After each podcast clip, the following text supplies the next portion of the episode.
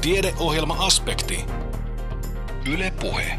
On taas aspektin aika. Lähetyksen kokoaa Kimmo Salveen. Liikunta edistää ikäihmisten toimintakykyä monin eri tavoin ja sen tulisi olla osa jokapäiväistä rutiinia. Näin todetaan tuoreessa väitöstutkimuksessa, josta kuulemme heti lähetyksemme aluksi. Pohdimme myös, voiko osaava peruna aloittaa liikunnan harrastamisen noin vain, vai pitäisikö joissakin tilanteissa konsultoida ammattilaista ennen aloittamista. Muutamassa viime aspektissa on puhuttu myös velasta ja tähän liittyen kuulemme viimeisen osan, oliko sitten viimeinen osamaksu. Ja huonokuuluisuutta käsittelevässä ohjelmasarjassa puolestaan selvitämme, millaisiin asioihin on syytä kiinnittää huomiota, kun keskustelee huonokuuloisen henkilön kanssa. Ja lähetyksemme lopuksi käymme vielä korvasieni metsällä. Jos olet fyysisesti aktiivinen keski-ikäisenä, voit kaikilla todennäköisyydellä paremmin iäkkäänä. Siinäpä helppo ja tutkimustenkin mukaan paikkansa pitävä resepti. Terveystieteiden lisensiaatti Päivi Tikkasen väitöstutkimuksessa nimittäin havaittiin, että säännöllinen liikunta keski-ikäisenä mahdollistaa paremman toimintakyvyn iäkkäänä. Toisaalta koskaan ei ole liian myöhäistä aloittaa, sillä Tikkasen mukaan iäkkäänä aloitettu vähäinenkin liikunta tuo tullessaan rutkasti terveyshyötyjä. Anne Heikkinen haastattelee. Terveystieteiden lisensiaatti Päivi Tikkanen, voiko tämä väitöksesi sen keskeisen ydinsanoman tiivistää sellaiseen lauseeseen, että liiku keski-ikäisenä, voit paremmin iäkkäänä? Kyllä vaan voi. Kyllä se on, on aika hyvä lähtökohta tälle kokonaisuudelle. Tietysti tässä tuli esille myös, että ei se ole myöhäistä vanhanakaan aloittaa. Mm, eli ei kannata heittää kirvestä kaivoon, vaikka keski-ikäisenä on jäänyt liikkumatta. Näin juuri. Toinen, mikä tästä väitöksestä nousee esille, on se, että kun myöskin jo iäkkään henkilön liikkumiseen kiinnitetään huomiota, häntä motivoidaan ja kannustetaan löytämään vaikkapa niitä oikeita lajeja, niin silläkin on valtava merkitys. Kyllä. Se, että aloittaa liikkumisen vaikka hyvinkin iäkkäänä, jos on siihen saakka ollut vaikka hyvin tyypillisesti sohvaperuna, eli liikkunut hyvin, hyvin vähän tai, tai oikeastaan ei ollenkaan, niin juuri siinä vaiheessa, kun lähdet, lähdet lisäämään sitä liikuntaa, siitä hyvin vähäisestä liikunnasta edes pikkuisen, niin saavutetaan kaikkein parhaimmat terveyshyödyt. Eli sekin kannattaa. Ja tietenkin sitten toinen näkökulma on tärkeää, että jos olet jo liikkunut, niin et luovu siitä myöskään iän myötä. Että et säilytät ne vanhat liikkumistottumukset, mitä sulla on ollutkin. Ihan elämän loppuun saakka tulee, tulee sitä liikuntaa harrastaa. No sitten tietenkin heti se seuraava kysymys, että miksi? Mikä siinä liikunnassa on se, joka suojaa terveyttä ja edistää terveyttä?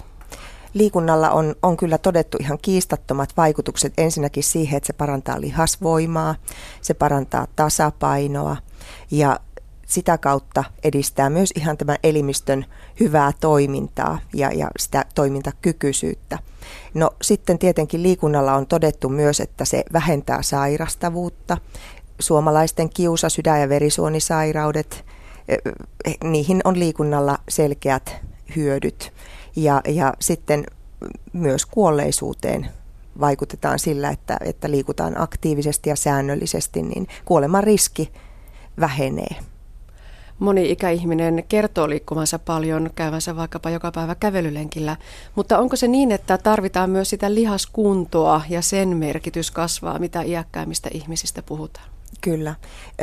Tarvitaan oikeastaan semmoista hyvin monipuolista liikuntaa. Eli, eli totta kai reipas kävely on aina hyvä, hyvä tapa ylläpitää sitä semmoista kestävyyskuntoa ja parantaa sitä, mutta sitten tarvitaan iän myötä sitä lihasvoimaharjoittelua, jotta saadaan, saadaan niin kuin se kävely, kävelyn edellytykset säilymään ja saadaan, saadaan se tasapaino yllä pysymään. Eli, eli tuota, kyllä lihasvoimaharjoittelu on oikeastaan ihan välttämätöntä aloittaa jossain vaiheessa. 65-vuotiaasta ja siitä ylöspäin, niin se lihasvoima rupeaa aika vauhdillakin heikkenemään. Ja erityisesti, jos et sitä millään tavalla harjoita, niin se on aikamoinen liukumäki sinne alaspäin. Mm. Lihasvoimalla on paljon tekemistä yleisen toimintakyvyn kanssa. Ajatellaan vaikkapa ihan auton nouseminen, kauppakassin kantaminen. On paljon semmoisia arkisia asioita, joihin tarvitaan sitä, että lihaksista vielä löytyy sitä poveria. Ja, ja ihan tuolilta ylösnousu vaatii jo sitä semmoista niin sanottua räjähtävää nopeusvoimaakin, eli joka, joka on yleensä se voimanlaji, joka häviää ensimmäisenä. Et meiltähän niitä iän myötä ne nopeat kakkostyypin lihassolut on ne ensimmäiset ensimmäiset tuota poistuvat ja, ja sitä pitäisi myös harjoittaa.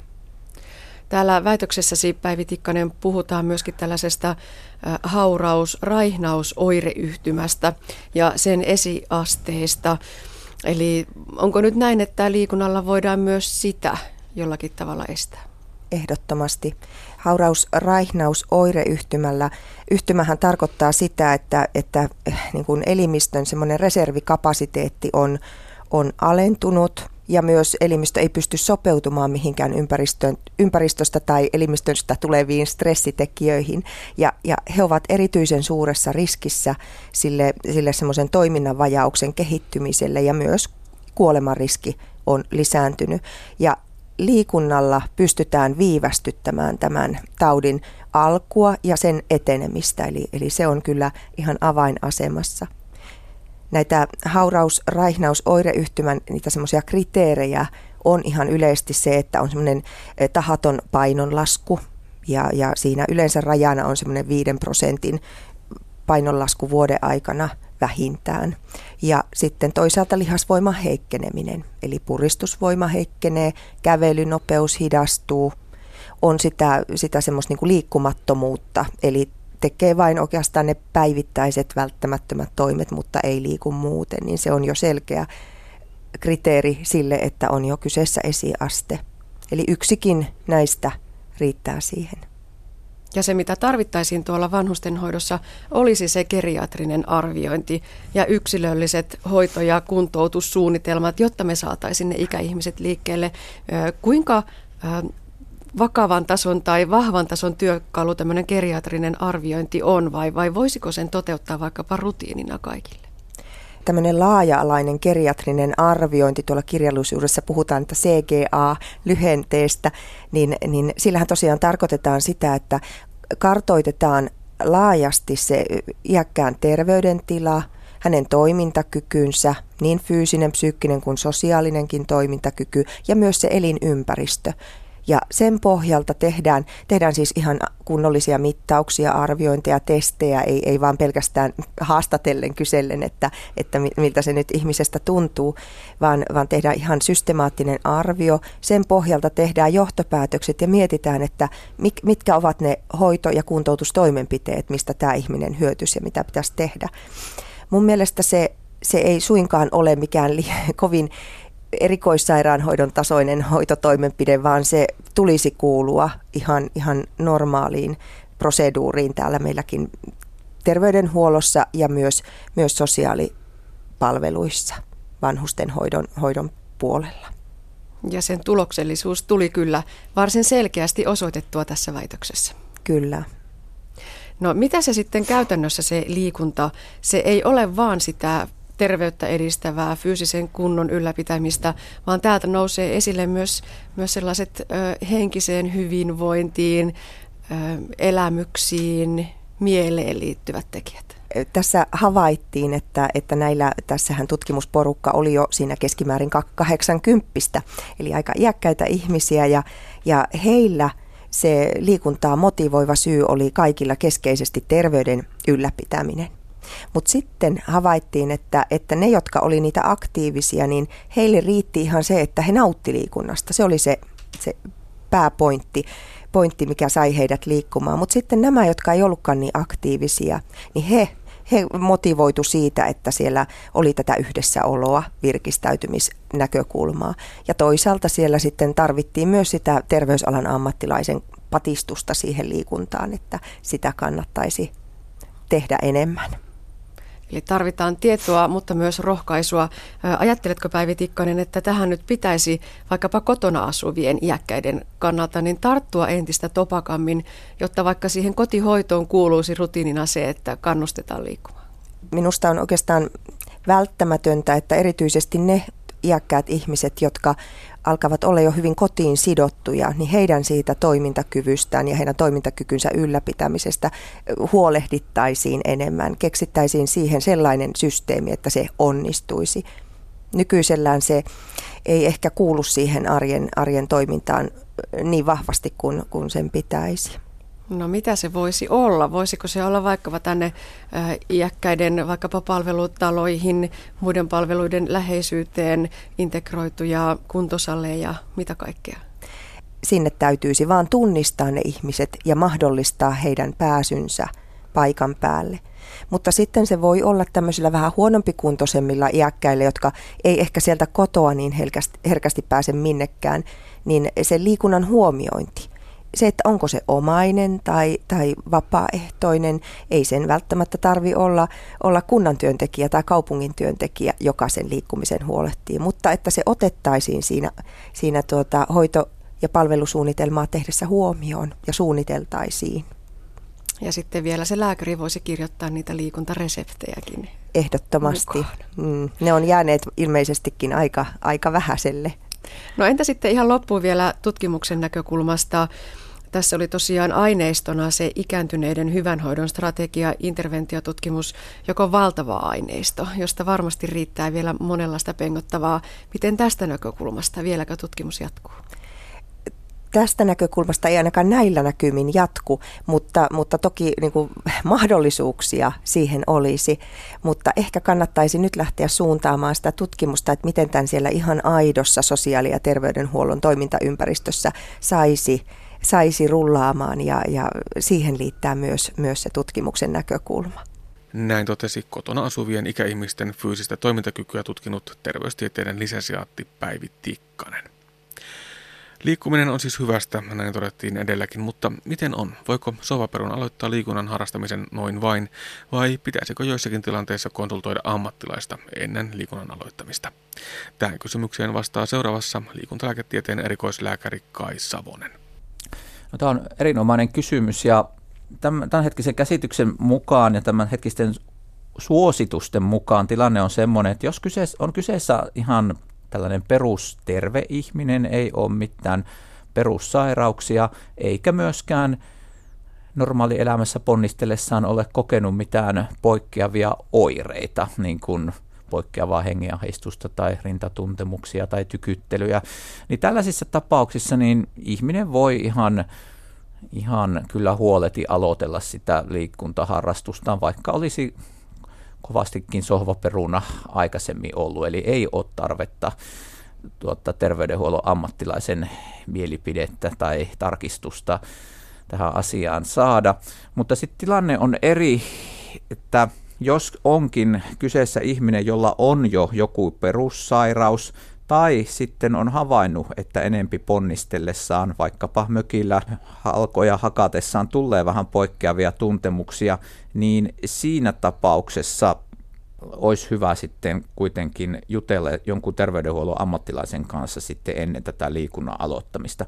Ja tässäkin vielä ne periaatteet menee sillä tavalla, että jos on jokin tiedossa oleva sydänsairaus tai sitten on sokeritauti, keuhkoahtaumatauti tai huonossa hoitotasapainossa oleva astma, niin silloin pitäisi niin kuin olla yhteydessä terveydenhuollon ammattilaiseen aina, kun sohvaperuna aikoo aloitella liikuntaa.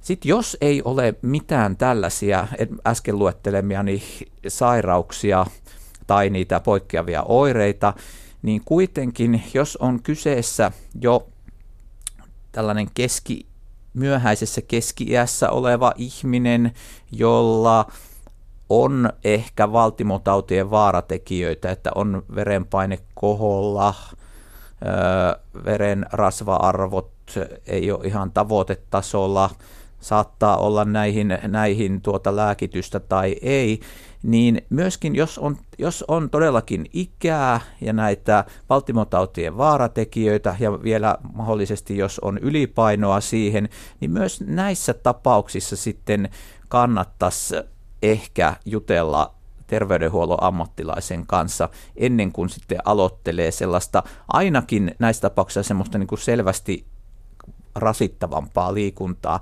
Näissäkin tapauksissa, että jos se on liikunta on semmoista ihan kev- sillä tavalla kevyyttä tai kohtuukuormitteista, niin kuin vaikkapa kävely, niin eikä mitään probleemia ole tullut, niin si- siihen voi varmaan ihan mennä ilman ammattilaisen konsultaatiota, mutta, mutta jos meinaa ruveta vaikkapa hölkkäämään tämmöinen vaaratekijöitä omaava henkilö, niin sitten kannattaisi olla terveydenhuollon ammattilaiseen yhteydessä. Niin mainitsit, että tuossa nuo omituiset tuntemukset vaikka pahalohakkuussa. Millaisia tuntemukset voivat olla?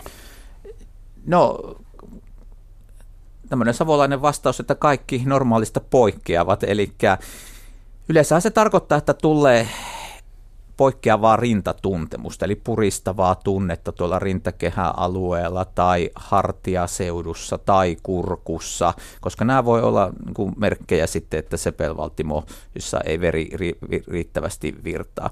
Toisaalta tämä poikkeava oire on myöskin poikkeava hengenahdistus, eli normaali hengästyminen kuuluu totta kai kaikkeen liikuntaan ja ponnisteluun, se kuuluukin asiaan, mutta jos tulee sellaista poikkeavaa ilman loppumisen tunnetta, niin sekin on aina sellainen oire, johon kannattaa kiinnittää huomiota, samoin kuin sitten sellaiset eh, pitempikestoiset tykyttelytuntemukset rinnassa. Eli semmoiset pienet muljahukset ja jumpsahukset, tämmöiset satunnaiset lisälyönnit, niille ei ole mitään merkitystä, mutta jos tulee semmoista, että tuntuu, että siellä rinnassa tykyttelee pitempiä aikoja eh, tällaisen eh, kuormituksen yhteydessä, niin myöskin siihen olisi hyvä pikkasen asiaa selvitellä.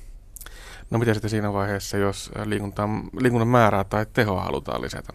Onko joskus tällaisessa tilanteessa syytä mennä terveydenhuollon ammattilaisten pakeille? No tämä on hyvä kysymys ja tähänkään asiantuntijoiden keskuudessa ei ihan selkeää kannanottoa ainakaan tällä hetkellä Suomessa ole. Nyrkkisääntönä voisi sanoa, että jos on aiemmin harrastanut kuitenkin tällaista kohtuukuormitteista liikuntaa, niin kuin nyt esimerkiksi tämmöinen kävely kuitenkin sillä lailla, että ei ole tullut mitään poikkeavia oireita siitä. Ja tuntuu, että tämmöinen kohtuukuormitteinen liikunta sujuu ihan, ihan ongelmitta, eikä ole mitään näitä, perus, näitä vakavampia perussairauksia. Niin kyllä varmasti siinä tapauksessa voipi lisätä sitä harjoittelun määrää ja tehoa ihan, ihan tuota ilman terveydenhuollon ammattilaisen pakeille menemistä. Mutta taas sitten tullaan tähän, että mitä, mitä alussa sanoin, että jos on sy- joku sydänsairaus tai sokeritauti, keuhkoahtamatauti, huonossa tasapainossa oleva ö, astma, niin jos tämmöinen ihminen sitten haluaa jo, vaikka olisi aikaisemminkin harrastanut liikuntaa, mutta haluaa sitten selvästi lisätä sitä tehoa tai kestoa, niin sitten olisi ehkä hyvä kuitenkin neuvotella sen tuota, jonkun asiaa ymmärtävän terveydenhuollon ammattilaisen kanssa. Niin tässä on puhuttu näistä terveydenhuollon ammattilaisista, ketä nämä voisivat kenties olla? No minun mielestäni se ei välttämättä tarkoita lääkäriä pelkästään, koska niin kuin tiedetään, että nykyisin terveyskeskukseenkin on pitkät jonot ja, ja siellä lääkärit, lääkäreillä kyllä puuhaa riittää ihan omiksi tarpeikseen. Että siinä mielessä en näe sitä, että se pitäisi ehdottomasti olla lääkäri, joka ottaa tähän asiaan kantaa, vaan kyseessä voi olla ihan hyvin fysioterapeutti, sairaanhoitaja, terveydenhoitaja, ravitsemusterapeuttikin, jolla vaan on riittävät, riittävät tuota, tietämys asiasta, ja, eli tarkoittaa tietysti tämmöinen asiaan kuuluva koulutus. Ja, ja tietenkin sitten tämä ammattilainen itse arvioi sen että pystyykö tämän, tämän ohjeistuksen antaa, mutta uskoisin, että suomalaisen koulutusjärjestelmän läpikäyneet ammattilaiset lähes poikkeuksesta tähän pystyy. Mutta nyrkkisääntö lienee se, että liikunta sopii kaikille, kunhan vaan löytyy se sopiva muoto. Kyllä, juuri näin, että missään tapauksessa liikkumisen niin kuin aloittamista tai maltillista lisäämistä, niin sitä ei pidä pelätä, eikä pidä tehdä asiaa liian vaikeaksi. Että kyllä pitää muistaa totta kai, että että lähes poikkeuksetta niin näihin ei liity minkäänlaista vaaraa, mutta koska kuitenkin sitten aina on olemassa näillä ihmisillä, joilla tämmöisiä vakavampia perussairauksia on kuitenkin se riski, että jotta tilanne saattaa aiheuttaa ongelmia, niin siksi tietenkin näissä tapauksissa voi olla järkevää tosiaan tämä ammattihenkilön konsultaatio. Näin totesi tapaamani liikuntalääketieteen erikoislääkäri Kai Savonen Kuopion liikuntalääketieteen tutkimuslaitokselta. Aspektissa on muutamalla viikolla kuultu velasta. Jatketaan tällä aiheella. Italialaissyntyinen filosofi ja sosiologi Maurizio Lazzarato kirjoitti vuonna 2011 teoksen Velkaantunut ihminen. Tuo kirja käsittelee kaikkialle lonkeroitaan ulottavan velan vaikutuksia velanottajiin ja kertoo velasta pelottavan tehokkaana hallinnan ja kontrollin keinona. Filosofia kahvilassa Kuopiossa vieraili kääntäjä Anna Tuomikoski, joka on kääntänyt tuon kyseisen teoksen suomeksi. Hän lähestyy alustuksessaan velkaa juuri Lazaraton teoksen kautta. No, tarkastellaan vielä vähän toisesta kulmasta sitä, että miksi velka on niin pelottavan tehokas käyttäytymisen hallinnan ta- ää, tekniikka. Edellä puhuin siitä, että kuinka velka pakottaa subjektin itseen kohdistuvaan työhön. Eli näin, näin velallinen saadaan lainausmerkeissä vapaasti omaksumaan toivotut käyttäytymismallit ja velan takaisinmaksun kanssa yhteensopiva elämäntapa. Mutta ennen kaikkea velan valta perustuu kuitenkin siihen, että sen kautta on mahdollista hallita ennakolta tulevaa. Kuinka tämä tapahtuu?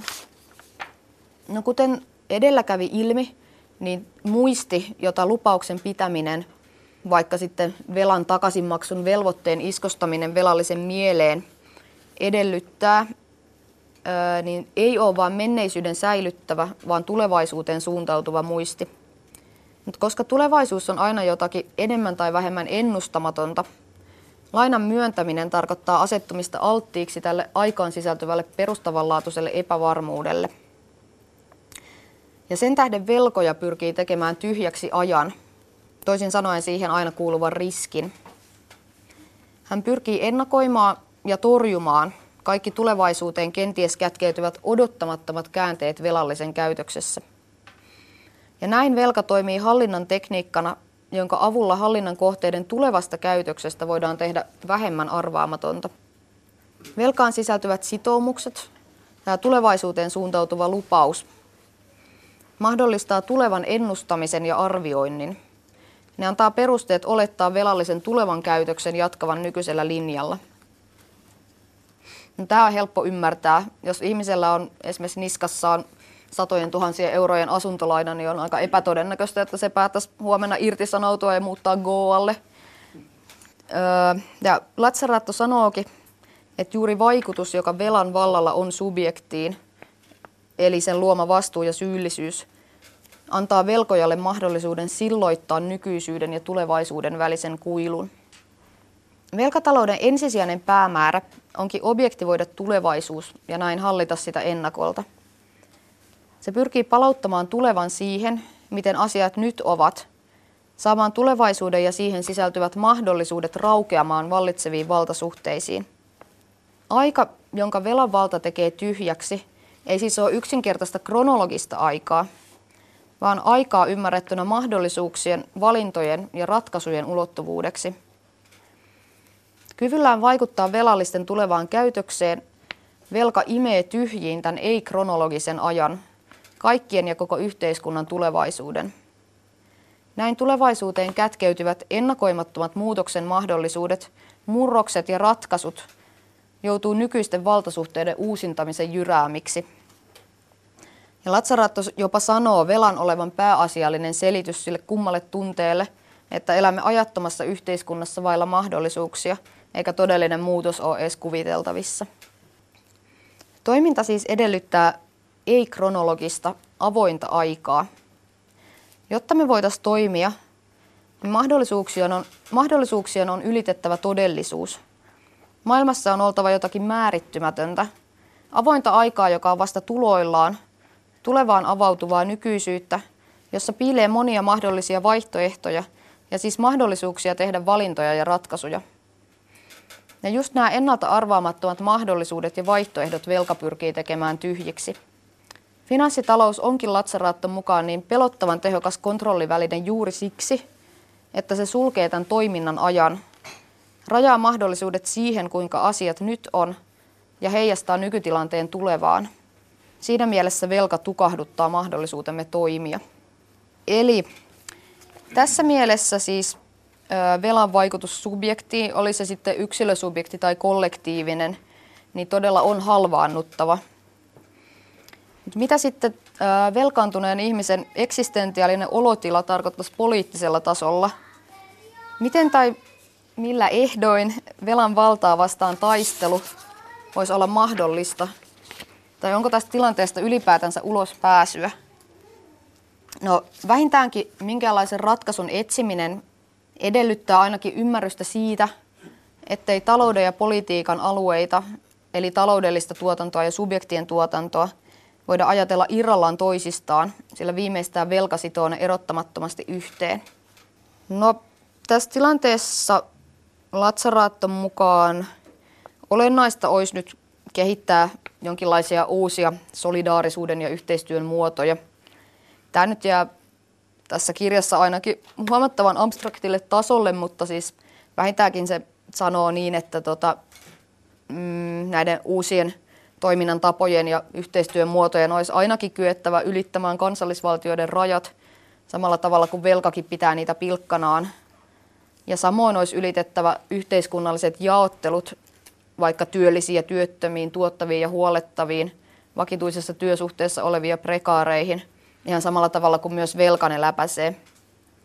No oli miten oli, niin tällä hetkellä ö, velka kuitenkin vaikuttaa olevan ylivoimaisesti niskan päällä.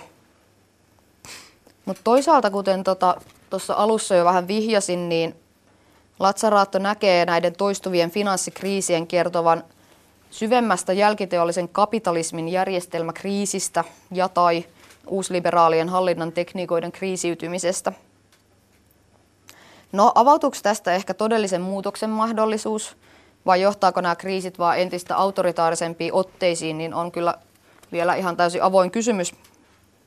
Mutta ainakin lyhyellä tähtäimellä vaikuttaa siltä, että, että velan ympärille ryhmittynyt valtablokki vaan hyötyy kriiseistä, koska esimerkiksi otetaan vaikka Kreikalle myönnetyt hätälainat, niin ne ei suinkaan, suinkaan auta maata ylös kuopasta, vaan valuu suoraan sille uhkarohkeita lainoja myöntäneille pankeille. Ja ylipäätänsä kaikki nämä viime kriisin horjuttamat pankit pelastetaan julkisella rahalla eli kansallistamalla niiden tappiot. Ja Latsaraatto sanookin, että sitten vuoden 2007 kapitalismi on pysynyt pystyssä ainoastaan sen ansiosta, että rahoitusjärjestelmään on pumpattu tähtitieteellisiä summia julkista rahaa. Näin ongelmia kuitenkin vaan lykätään. Ja vastaavia järjestelmäkriisejä on, on viime aikoina nähneet monet muutkin – Näitä on esimerkiksi, että ekologisen kantokyvyn rajat tulee vastaan tai keskiluokka tulee tarpeettomaksi, kun työt automatisoidaan tai markkinat on saturoituneet eikä enää ole laajentumismahdollisuuksia uusille alueille ja niin edespäin. Mutta mihin tästä nyt ollaan menossa, niin siitä ei ole minkäänlaista yhteisymmärrystä. Joka tapauksessa niin se, mikä toiminnan tai tulevan suunnan kannalta olisi ehkä keskeistä ottaa ottaa huomioon on se, että koska velka ei tosiaankaan ole vain taloudellinen, vaan ennen kaikkea valtasuhde, niin se on yksi tekijä, jonka avulla määritellään, että mikä on mahdollista ja mikä on mahdotonta. Ja tästä kertoo vaikka sekin, kuinka poliitikot ja taloustieteilijät ja muut asiantuntijat toistelee, että maksettava on, koska muuta mahdollisuutta ei ole. Eli esimerkiksi menoleikkauksille ei ole vaihtoehtoa, koska markkinat, kestävyysvaje, budjetin alijäämä tai valtion luottoluokitus niitä edellyttää. Mutta itse asiassa vaikka velkaantumisen hillitseminen ei suinkaan ole välttämättömyys, vaan kätevä keino, jonka varjolla tehdä leikkauksia ja vaikka vastustaa palkankorotusvaatimuksia ja niin edespäin. Ja näinpä yksi, yksi tärkeä askel velan vallan vastustamisessa olisikin muuttaa keskustelun painopistettä, eli murtaa konsensus siitä, että muuta mahdollisuutta ei ole, ja avata todellinen keskustelu siitä, että mikä itse asiassa on mahdollista ja mikä ei, mikä on toivottavaa ja mikä ei. Tässä on itse, tota, ehkä Suomessa julkisessa keskustelussa viime viikkoina jonkinlainen valon pilkahdus näkynyt tässä suhteessa, että vielä jokin aika sitten niin muita mahdollisuuksia kuin menoleikkaukset ei, ei näköjään ollut olemassakaan, mutta sen jälkeen kun Aalto-yliopiston taloustieteen professori Pertti Haaparanta esitti Euroopan finanssipolitiikan perustuvan täysin väärälle tilanneanalyysille ja tuomitsi sitten Hesari-haastattelussa Suomen talouspoliittisen keskustelun täysin epäälylliseksi, niin monet muutkin taloustieteilijät ja jopa ei-vasemmistolaiset poliitikot on kyseenalaistaneet tämän leikkauspolitiikan mielekkyyden ja ehdottaneet sen sijaan elvytystä. Millä sitten voitaisiin ajatella, että, että velkaantuminen saataisiin pysähtymään, kun taas talous, talouskuri johtaa vain kasvun näivettymiseen entisestään ja pahentaa työttömyystilannetta. Ja monelta muultakin taholta on tuotu esiin tutkimuksia, joiden johtopäätökset on ihan samat, jotka sinänsä on, on toki olleet tiedossa aikaisemmin, mutta niihin ei vaan ole kiinnitetty mitään huomiota. Ja tähän liittyen niin on tuotu myös esiin, että itse asiassa jos, jos eläkerahastot lasketaan mukaan, niin Suomen velkasumma on negatiivinen. Ja tällä hetkellä Suomen julkisen sektorin varat kasvaa nopeammin kuin velka. Mutta saa nähdä, että tota, mihin tästä keskustelusta sitten päädytään. Yksi semmoinen konkreettinen toimintaehdotus, mitä on, on eri tahoilta kanssa ehdotettu on jonkinlainen vanhan testamentin tyylinen velkaarmahdus. Mutta jos tämmöinen nyt tuntuu, öö, tuntuu nykyään täysin mahdottomuudelta, niin olisi ehkä ensisijaisesti syytä kyseenalaistaa se hämmentävä voimakas moraalinen intuitio, että kyllähän velat on maksettava. Koska maailmassa itse asiassa on ihan käsittämättömät määrät velkaa, josta on ihan selvää, että sitä ei ikinä pystytä maksamaan takaisin. Joten miksi pitää kiinni, kiinni niin kuin täysin kohtuuttomista maksusitoumuksista, kun seurauksena ei ole mitään muuta kuin inhimillistä kärsimystä. Eli sinänsä tärkeä askel olisi, olisi uskaltaa kysyä, että miksi hitossa pitäisi maksaa. Ja tähän nyt voidaan toki sanoa vastaan, että järjestelmä romuttuisi, jos velat voisi noin vaan jättää maksamatta. Mutta puuttumatta tässä nyt siihen, että että onko nykyisen järjestelmän pitäminen pystyssä ylipäätänsä toivottavaa, niin voidaan todeta, että tämä vastaava ei yksinkertaisesti pidä paikkaansa. Se ei nimittäin tämä öö, lausuma, kyllähän velat on maksettava, niin se ei itse asiassa ole totta edes perustaloustieteen kriteereillä, koska lainanantajan on hyväksyttävä tietty riski. Jos poikkeuksetta kaikki luotot olisi maksettava takaisin, jos ei esimerkiksi olisi mitään konkurssilainsäädäntöä, niin silloinhan koko systeemi vasta älyttömäksi menisikin. Lainottajilla ei nimittäin olisi mitään syytä evätä täysin älyttömiä lainahakemuksia. Sitten voisi antaa semmoisen esimerkin, että ajatellaan, että jos mä nyt marssin tästä lähipään Nordean konttoriin ja sanon, että sain ihan pahuksen hyvän totovihjeen, että lähtisikö miljoonan tai parin laina, niin okei, totta kai mut naurettaisiin ulos, koska pankki tietää, että jos mä en voittaisi, niin sillä ei olisi yhtään mitään keinoa saada rahojaan takaisin. Mutta jos olisi olemassa joku laki ja sitä tukevat pakkokeinot, jotka takais pankin saavan takaisin lainansa, ää, rahansa ja korkonsa kävi miten kävi, vaikka mun sitten pitäisi viettää loppuelämäni orjuudessa tai myydä munuaiseni tai jotain siihen suuntaan, niin sillä ei olisi mitään syytä olla lainaamatta sitä rahaa mulle ja jäädä odottelemaan jotakuta, jolla olisi itse asiassa järjellinen liiketoimintasuunnitelma, mikä taas olisi sitten, tai siis niin kuin, ei olisi mitään järkeä jäädä odottelemaan ja sitten toteuttaa sitä järkevien investointien rahoittamisen tehtävää, mikä, mikä rahoituslaitoksen tarkoituksen pitäisi olla. Tosiaan tämä velkojen mitätöinti olisi ehdottomasti askel oikeaan suuntaan, mutta esimerkiksi Latsaraaton mukaan niin tota, se edellyttäisi ennen kaikkea sitä, että pitäisi päästä eroon tästä velan syyllisyyden tuntoisesta moraalista ja diskurssista, johon se meidät kaikki vangitsee – Eli toisin sanoen velkaantuneen, velkaantuneen ihmisen olisi riistäydyttävä irti syyllisyydestään ja uskallettava esittää tämä edellä mainittu kysymys, että miksi ihmeessä olisi maksettava. Tämä sinänsä pitää varmasti paikkansa, mutta tota, se jää ainakin tämän Latsaraton perusteella hieman epäselväksi, että kuinka tämä itse asiassa tapahtuisi. Kuinka sanoutua irti velasta ja sen moraalista, jos subjektiutemme on läpikotaisin sen muovaamaa. Tässä tota, Yksi juttu on se, että Latsaraatto esittää, että todellinen poliittinen tapahtuma ei muuta ensisijassa maailmaa tai yhteiskuntaa, vaan subjektia. Eli toisin sanoen se mullistaa sen, kuinka subjektiuden näemme ja avaa väylän yhdestä olemassaolon tavasta toiseen. Eli avaa uusia mahdollisuuksia ja sitä kautta muuttaa itse asiassa myös maailmaa, jonka muuttaminen ei sitä ennen näyttänyt mahdolliselta. Edellä kuultiin siis filosofia kahvilasta Kuopiosta taltioitu Anna Tuomikosken alustus, jossa hän lähestyi ihmisen ja yhteiskunnan velkaantumiskehitystä italialaissyntyisen filosofi ja sosiologi Maurizio Lazaraton kirjoittaman teoksen kautta. Ja Tuomikoski on siis itse kääntänyt tuon Lazaraton teoksen velkaantunut ihminen suomen kielelle. Koko tuo alustus löytyy myös Aspektin nettisivuilta osoitteesta kantti.net kautta aspekti. Sitten huonokuuloisuutta käsittelevään ohjelmasarjaamme. Suomessa arvioidaan olevan noin 700 000 huonokuuloista ja määrä lisääntyy väestön ikääntyessä. Toisaalta myös nuorten saamat kuulovammat lisääntyvät vapaa-ajan melun, kuten liian kovalla voimakkuudella korvakuulokkeista kuunnellun musiikin vuoksi. Tässä ohjelmasarjassamme kuulemme monta tarinaa huonokuuloisuudesta.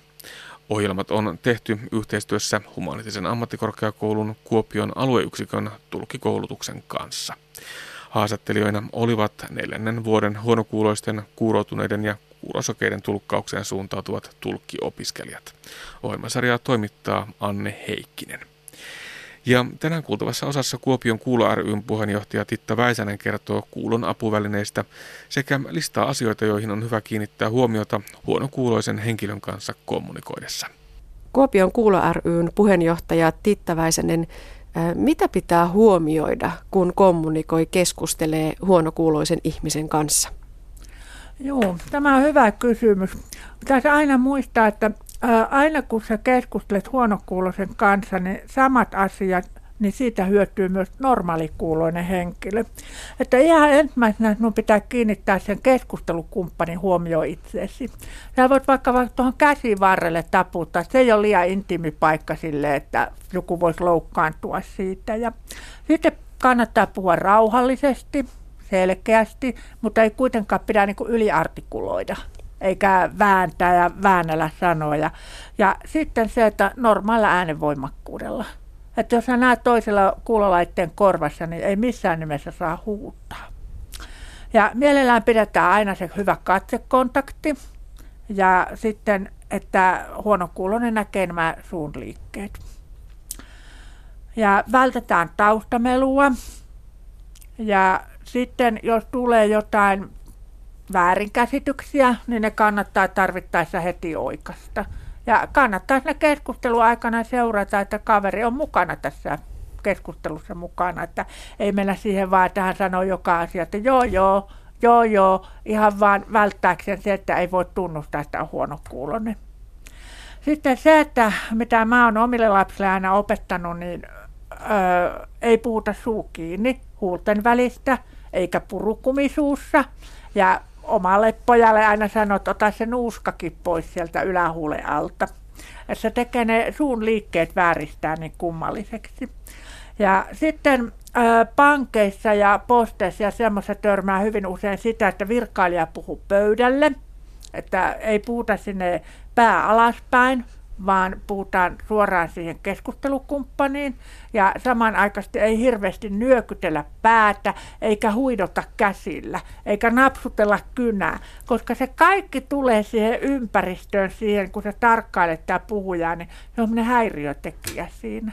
Sitä tarkoitan sillä rauhallisella, rauhallisella tilanteella. Sitten mielellään sillä lailla, että huulet näkyy, että ei laiteta kättä eteen, tai aamulla kahvipöydässä sanomalehteen siihen ja puhuta sanomalehden takaa sille huonokuuloiselle puolisolle. Ja tästä se vielä muuta. Jos tulee sitten väärinkäsityksiä, niin saa niille joskus aina vaikka nauraakin ja näin, mutta ei kuitenkaan niin kuin liian pilkallisesti. Mm, siinä on hyviä neuvoja meille mm. kaikille. Mm. Huonoa kuulua korjataan erilaisilla apuvälineillä. Millaisia apuvälineitä on saatavilla?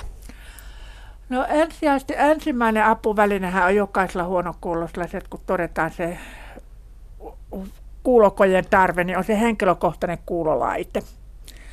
Ja sitten kommunikaatiossa hyviä apuvälineitä on FM-laite, jota työikäiset ja opiskelijat ja nuoret käyttää koulussa.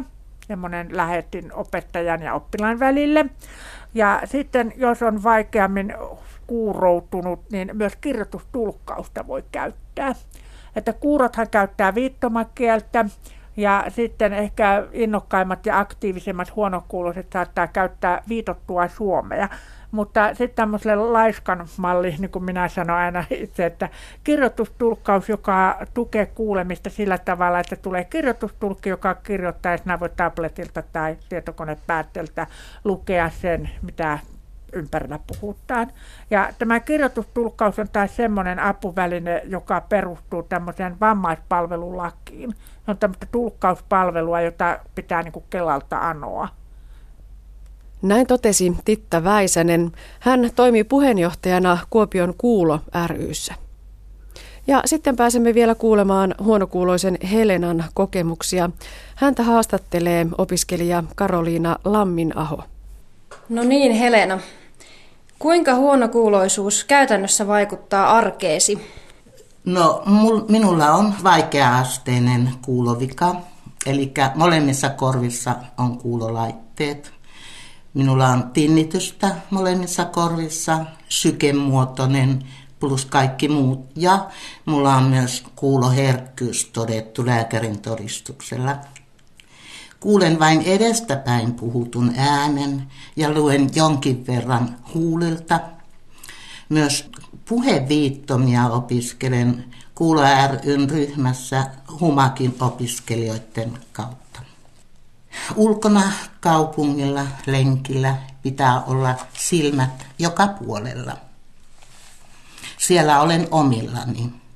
Käytän varjoja ja talojen julkisivupeilejä hyväkseni. En kuule auton enkä pyöräilijän, tänä päivänä hiihtäjän, rollaattorin enkä muunkaan ääntä takapäin. Enkä myöskään sivulta. No tinnitys on aina mukana molemminpuolisena korvissani. Jympsytys, kohina, äänen vääristyminen vie paljon energiaa, väsyttää aivoja ja ressaa. Myös kuulokojet vie valtavasti voimaa. Jopa kahden tunnin induktiolla kuuntelu voi viedä sängyn pohjalle pötköttelemään. Sitten äänikuulosta kuulen myös matalat äänet, esimerkiksi tuulettimet, kun ne lähtevät klonk, klonk, klonk käyntiin öisinkin. Ja passo, joka saattaa toisissa huoneistossa jytisyttää, töminstää ja se voi vaikuttaa minun kuuloaistoihin tärinänä. Esimerkiksi sängyssä nukkuessa koko sänky voi täristä tai kiikkustuolessa on tärisevä olo. Nämä on niitä kuulon vaikeuksia. Tämä vaihtelee ajoittain. Kun tämä vaihe on päällä, se vie energiaa ja hermoja repii. Ei ole rauhallista paikkaa elämässä. Silloin tuntuu, että elämä on yhtä kaaosta. Aistit voimistuu, vai onko se varojärjestelmä meissä itsessämme? Tämmöinen on minun päivä. No entä sitten, miten muut ihmiset suhtautuvat huonokuuloisuuteesi, eli perhe tai muut, joita kohtaat? Perhehän on suhtautunut minun huonokuuloisuuteen alussa hyvin negatiivisesti minun mielestäni, koska meille tuli riitaa ennen kuin mulla oli kuulokojeita. Minä kuulemma äyskin ja paiskin ja pidin hirveätä meteliä. Ja sitten jopa meni välitrikki, että me ei tulla ennen kuin teet jotakin tuolle kuulollesi. No sitten tehtiin. Sitten palvelupisteissä, missä kuljen ja joita joudun käyttämään, siellä ei huomioida kuulovammasta. Täytyy itse sanoa, näyttää sormella, minulla on kuulokoje ja luen huulilta, siis näyttää sormelta huulilta, silloin tiedostetaan se pariksi sekunniksi. Sen jälkeen pyörähtääkin taas sen tuoli ja mennään tietokoneelle katsomaan tilannetta, jota olen kysymässä. Kun puhun puhelimessa, purkkaa jauhetaan suussa, syödään ruokaa, juodaan, tehdään kaikkea mahdollista. Tämän päivän kännykkäkäytäntö on aivan kauhistuttavaa kuulovammaiselle. Sitten kilpapuhuminen siellä puhelimessa. kun tulee ihminen, joka on mulle asia, niin se on yhtä soittoa, mitä puhumista. Minkälaista tietoa ei saada, koska ei muisteta, että sanojen välissä pitäisi olla tauko, kun meillä on tuolla kuulossa vikaa. Eli korvan lehestä, kun mennään aivokuoreen, niin siellä on pieniä paikkoja, jotka vaativat vähän aikaa ennen kuin meidän järki, järkeistää, mistä on kysymys, mistä sanasta on kysymys. Ja silloin kun puhutaan yhdestä, kahdesta sanasta virkkeestä, niin silloin on aivan turha enää kuunnella, mistä puhutaan, koska on puhunut jo siitä keskustelusta.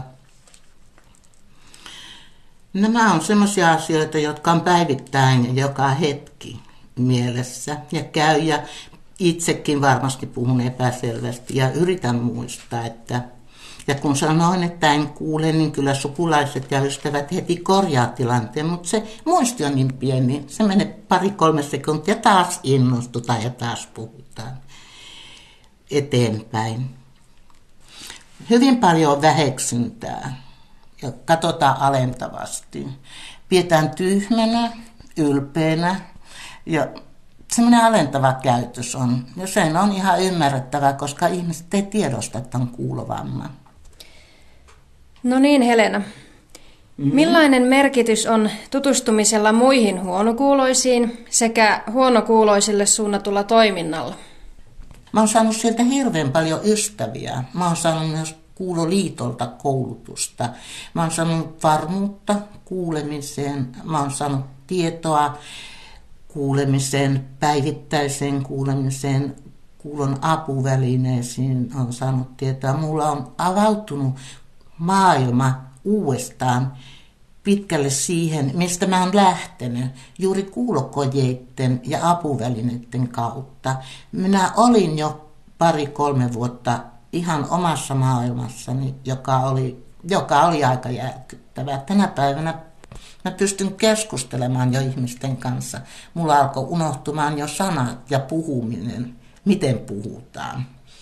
Eli tämä oli se tärkein, että lähtee mukaan, vaikka se on kuinka hankalaa ja tuntuu, että mä en halua mennä tuonne, enkä minä kuulu tuonne. Kyllä sinne jokainen kuulu lähipalvelu ja kuulu kerhon ja kuulotoimintaan, sinne otetaan jokainen ja toivotaan, että jokainen tuo sinne oman panoksensa, kun jokaisella hänellä kuulo on erilainen. Siellä kun joku kertoo sitä omasta kuulosta, niin ahaa, tämmöistäkin on tapa ja tämmöistäkin on olemassa. Että semmoista henkilöä ei olekaan, joka ei kuulu sinne tai jota pitäisi väheksyä, vaan jolle nostaa hattua, että taas opitaan uutta, taas opitaan neuvomaan jotakin kokemuksen perusteella. Näin kertoi Helena omia kokemuksiaan huonokuuloisuudesta. Saiden seuraavassa osassa puhutaankin sitten melusta ja kuulon suojelusta.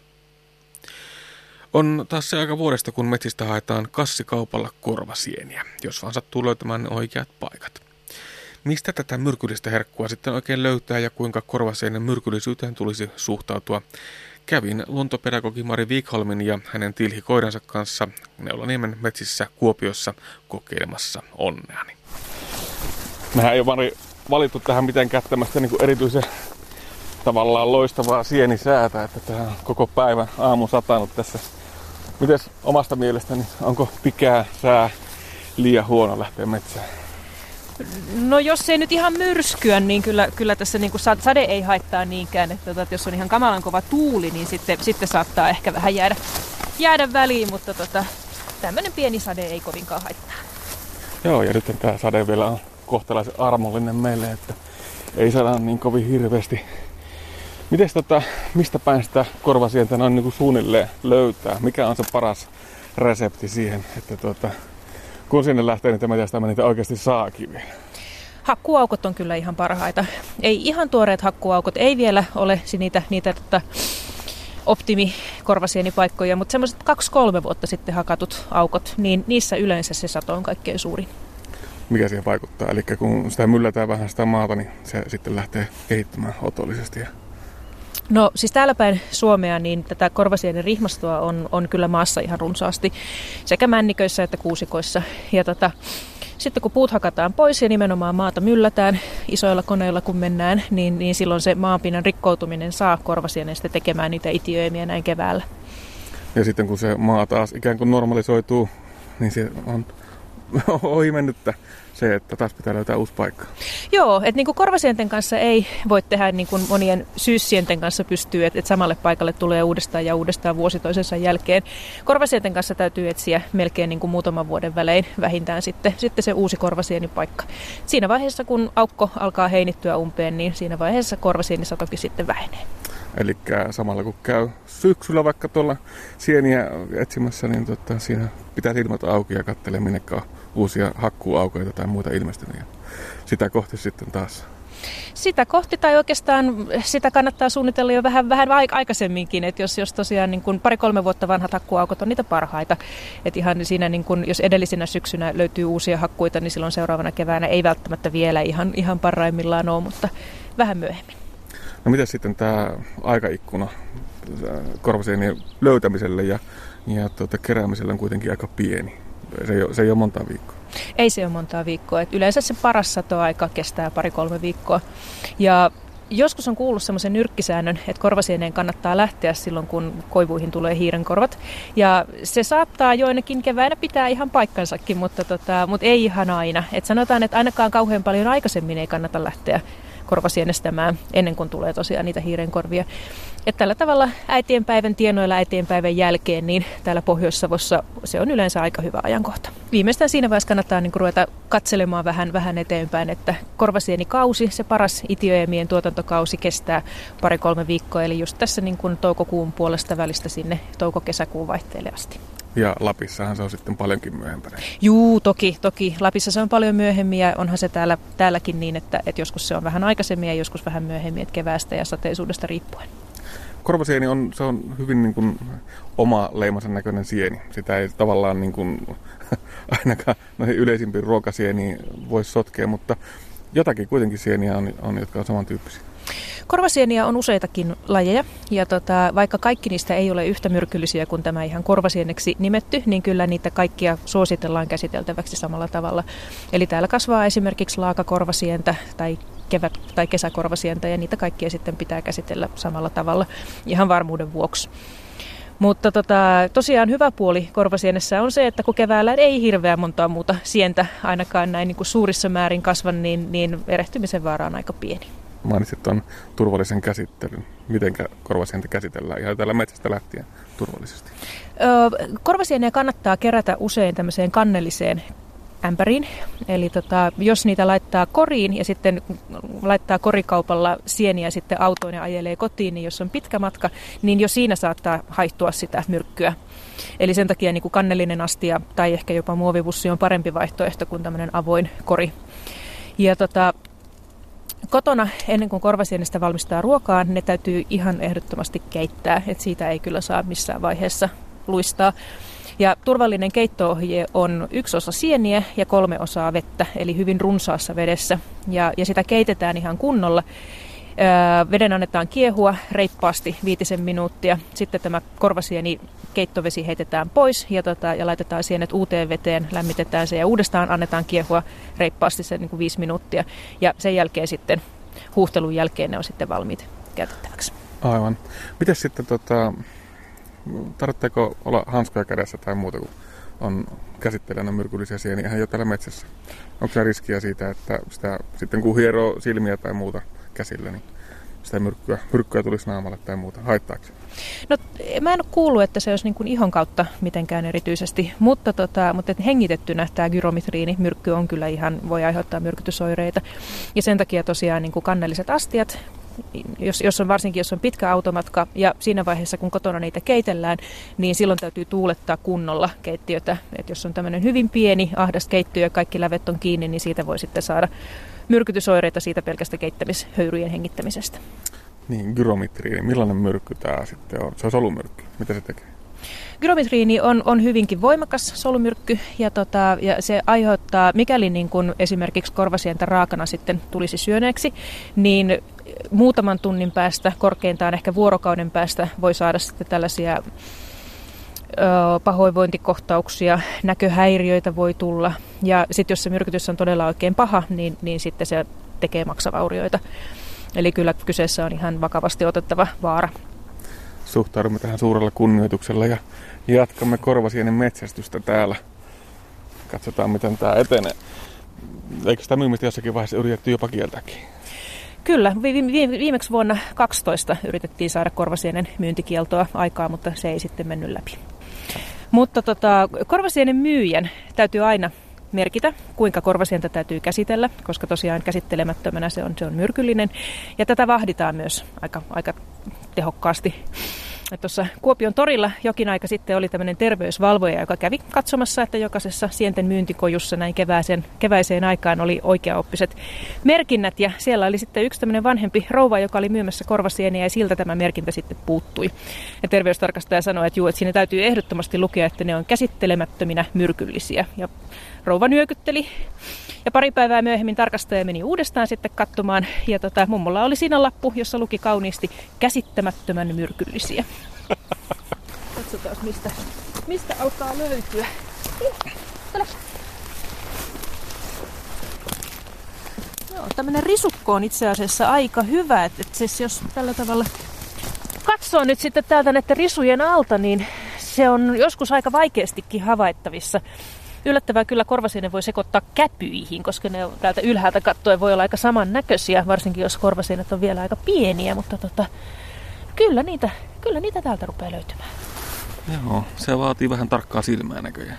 Joo, kyllä se vaatii, mutta tota, sitten kun näkee tämmöisen niin kuin ruskean aivomaisen muodostelman täällä, täällä maanpinnassa, niin tota, siellä, siellä sitten korvasieni lymyilee. Mistä tämä johtuu, tämä aivomainen rakenne? No en tiedä kyllä oikeastaan, mistä se johtuu. Että se on todella vaan sen itiöemän, itiöemän rakenne, että tota, sellaisen se tekee. Ja se on ontto sisältä. Se kuuluu kotelosieniin ja tota, tämä niin kuin poimuinen ulkopinta on sitten se, mistä se lähtee niitä itiöitä sitten pöllyyttelemään. Joo. Pitäisi, tota, kun lähdet yleensä korvasieniä metsästämään, niin tota, millaisia saaliita olet täältä päin löytänyt? Se riippuu kovin, kovin paljon. Se riippuu vuodesta, se riippuu ihan, ihan paikasta. Että tota, korvasieni on vähän semmoinen niin kuin oikukas, niin kuin tuossa puhuttiin, että, että joka vuosi se ei suinkaan ilmesty samaan paikkaan. että joskus Joskus tulee oikein hyvin, joskus voi tulla sankokaupalla ja joskus sitten taas, vaikka on kovin toiveikkaasti lähtenyt liikkeelle, niin ei sitten satu löytämäänkään niitä hyviä paikkoja. Tai ehkä joku on käynyt ennen minua, sitähän ei myöskään kukaan mm, koskaan se on tiedä. Totta, se on, totta. Ö, on kuullut siitä, että jotkut myöskin muokkaa sitten maata ihan itse korvasienien toivossa. Joo, kyllä jotkut on kokeillut tätä korvasienten viljelyä. Ja tota, sehän tapahtuu sillä lailla, että maahan sopivaan tämmöiseen männikkö maaperään kaivetaan semmoinen noin puolen metrin syvyinen kuoppa. Sitten sinne laitetaan sanomalehtiä ihan reippaasti, koska korvasieni on tämmöinen lahottajasieni, niin se sitten niin kuin saattaa hyvinkin intoutua kasvamaan tässä sanomalehdessä. Ja, ja, tota, ja sitten se kuoppa täytetään siis sillä samalla maalla, mikä, mitä siitä on kaivettu, mutta ihan sitä pintamaata siihen ei kannata laittaa. Ja se johtuu siitä, että pintamaassa voi olla monen muunkin lajin rihmastoja, jotka sitten syrjäyttäisi korvasienen. Ja sitten vaan toivotaan, että muutaman vuoden päästä sieltä rupeaa satoa tulemaan. No, sitäkin pitää varmaan kokeilla. Mitäs, kun löydetäänköhän me täältä vielä, vielä minkä verran? Miten sä tykkäät, mitä kaikkea hyvää korvasienestä saa sitten, sitten tuolla keittiössä aikaa? No mä itse asiassa tykkään eniten ihan korvasieni muhennoksesta. Eli tota, että jos sitä esimerkiksi kermaiseen kastikkeeseen laittaa, niin kyllä se on aika tämmöistä hienoa herkkua. No, se kuulostaa ihan hyvältä varmaan monennäköisiin piiraisiin ja kastikkeisiin sitä on myöskin aineksia ihan kivasti. Kyllä sitä voi käyttää hyvinkin, hyvinkin monenlaiseen, että sillä on aika voimakas maku, että se ei ole mikään semmoinen ihan mieto sieni. Ja sen takia sitten niin kuin jotkut, jotka on hyvin, hyvin semmoisia herkkämahaisia, niin, niin mm, eivät ehkä valtavia korvasieniaterioita sitten halua syödä. Mutta tota, ainakin oma maha on kestänyt ihan hyvin nämä korvasienikeitokset. Mites tota, kuinka usein korvasieniä kannattaa syödä? No tota, joidenkin lähteiden mukaan esimerkiksi Espanjassa suositellaan, että korvasieniä ei syödä kovin monena päivänä peräkkäin. Mutta toisaalta siis siellä ei myöskään niin kuin tästä keittämisestä pidetä niin kovaa meteliä kuin täällä meillä. Niin tota, en ole kuullut, että täällä Suomessa olisi, olisi niin kuin tullut oireita siitä, että syö oikein käsiteltyä korvasientä paljon. Joo, vähän me ollaan tästä korvasieniä nyt löydetty ja jatketaan vielä, vielä yrittämistä. Miten tota, tykkäät, että onko se, onko se kaiken vaiva arvoinen? Se kuitenkin pitää keittää ja, ja se on vähän oikukasta löytymisen suhteen. Ei, ei ole semmoisia vakiopaikkoja välttämättä se on, se on ilmeisen, ilmeisen hyvä sieni kuitenkin. Kyllä se on oikein hyvä sieni. Et, et myönnän, että mun itteni ei välttämättä niin kun, ei ole ihan lempisieniä just tämän kovan keittämishomman takia. Et se vie kuitenkin aikaa, aikaa aika paljon, että jos ei ole itsellään semmoisia valtavia kattiloita kotona, niin pitää keittää useassa erässä sitten, että saadaan tarpeeksi vettä mahtumaan sinne kattilaan, mutta tota, kyllä se on, vaikka se ei ihan, ihan lempisieniäni olekaan. Hyvä, yritetään löytää vielä vähän lisää. Tarkkana saa siis korvasienten käsittelyssä olla, mutta on se varmasti sen vaivan arvoistakin. Kävin siis edellä Korvasinimetsellä Kuopion luonnontieteellisen museon luontopedagogi Mari Viikholmin kanssa. Ja näin päätyy tämänkertainen aspekti. Lisää aiheistamme netissä osoitteessa kantti.net kautta aspekti sekä Yle Areenassa.